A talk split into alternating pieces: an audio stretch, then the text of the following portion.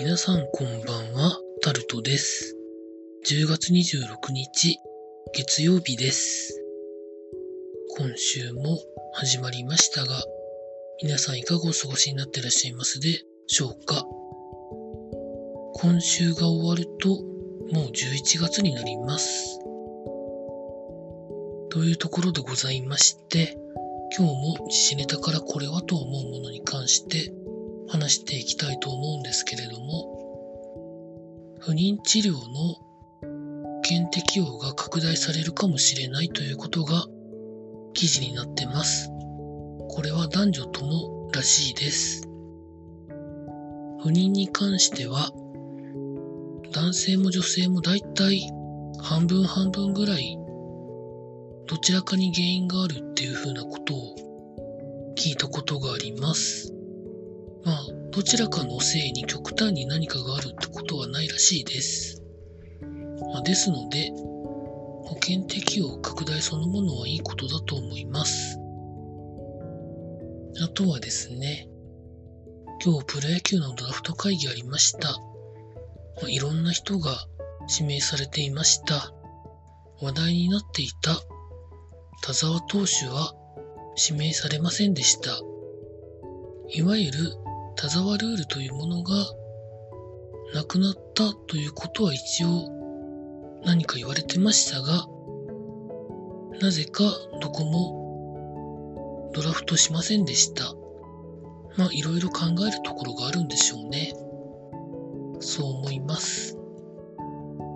あとはですね、まあ、航空会社、まあ、いろいろ厳しいところがありますけれども、確か全日空が5000億調達するみたいなことがニュースになってましたが、日本航空も3000億くらいを調達する予定ということが記事になってます。航空会社も本当今が踏ん張り時なんだとは思うんですけどね。また、まあ、日本航空がこの前の国有化になった時にはまあいろんな批判がありましたけど、今回の場合は多分、そうは言ってもってところだとは思うんですけど、まあどんなことになるっていくんでしょうかね。あとはですね、ここ最近 J リーグのクラブで不祥事が続いてるということで、J リーグのチェアマンが、なんか悲しいとかいろんなことを発言しているということが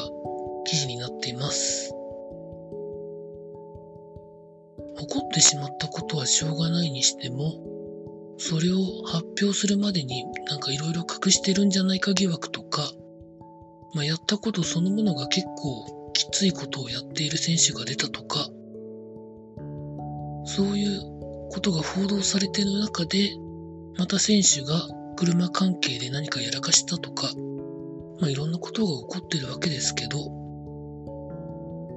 まあそこら辺は本当教育でしか治らないのでですね。まあ制裁が多分何らかの形でクラブになされるとは思うんですけど、